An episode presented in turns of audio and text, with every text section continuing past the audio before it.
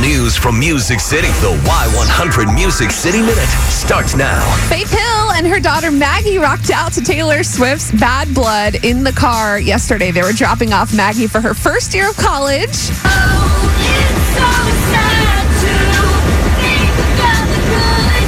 The windows are down.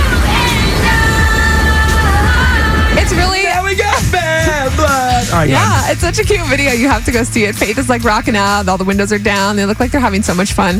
I want to be there. You can check it out. It's on our Y100 Facebook page. Speaking of Taylor Swift, her recent romance is over. Taylor and Tyler, uh, Tom Hiddleston, they have broken up. Must be time for Taylor to put out another album. Hey, it's funny that you say that. They said their breakup was a mutual decision, but it's been an interesting story between them. They say that their relationship progressed really rapidly. A lot of fans have questioned the authenticity of the relationship since day one. They're saying it was a publicity stunt.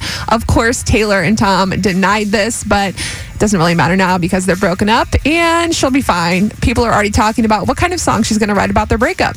Perfect. You think it's it. going to be angry or what? Uh, yes. and then she's going to end up writing his songs too. So they're broken up, but good news for Blake Shelton and Gwen Stefani. They're still going strong. They spent Labor Day together hanging out on a boat with Gwen's kids, and Blake and Gwen were actually wearing matching Hawaiian shirts. It is so cute. You can check out the pictures. On our Y100 Facebook, the rumor that's still going around is that they're tying the knot around Christmas, so we'll keep you posted. Wow. And don't forget, the new season of The Voice kicks off on the 19th. That is your Music City Minute.